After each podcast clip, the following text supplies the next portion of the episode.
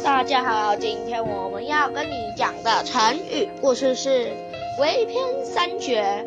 古代有一部有名的书叫做《易》，相传这作者是周代人，所以又叫《周易》。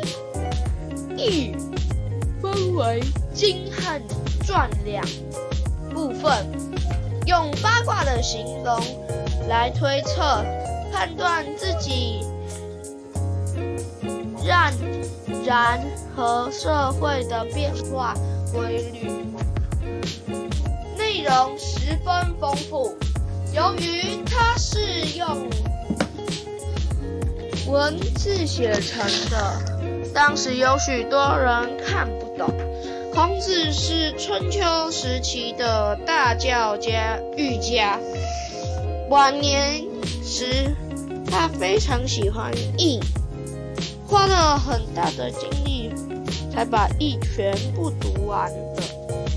一篇基本上了解了它的内容，不久又读了第二篇，我掌握它的基变，我掌握它的基本要点。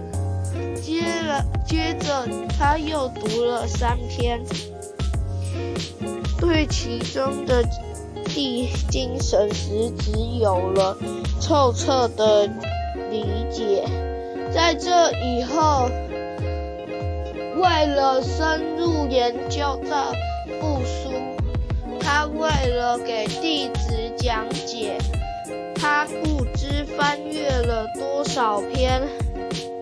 这这样读来读去，把串联竹间的牛皮带着也磨断了好几次，不了不得不多次换上新的再使用，即使到了这样的地步，孔子还是会谦虚的说：“假如让我多。”活几年，我就容易，我就可以掌握一这个文语文字热。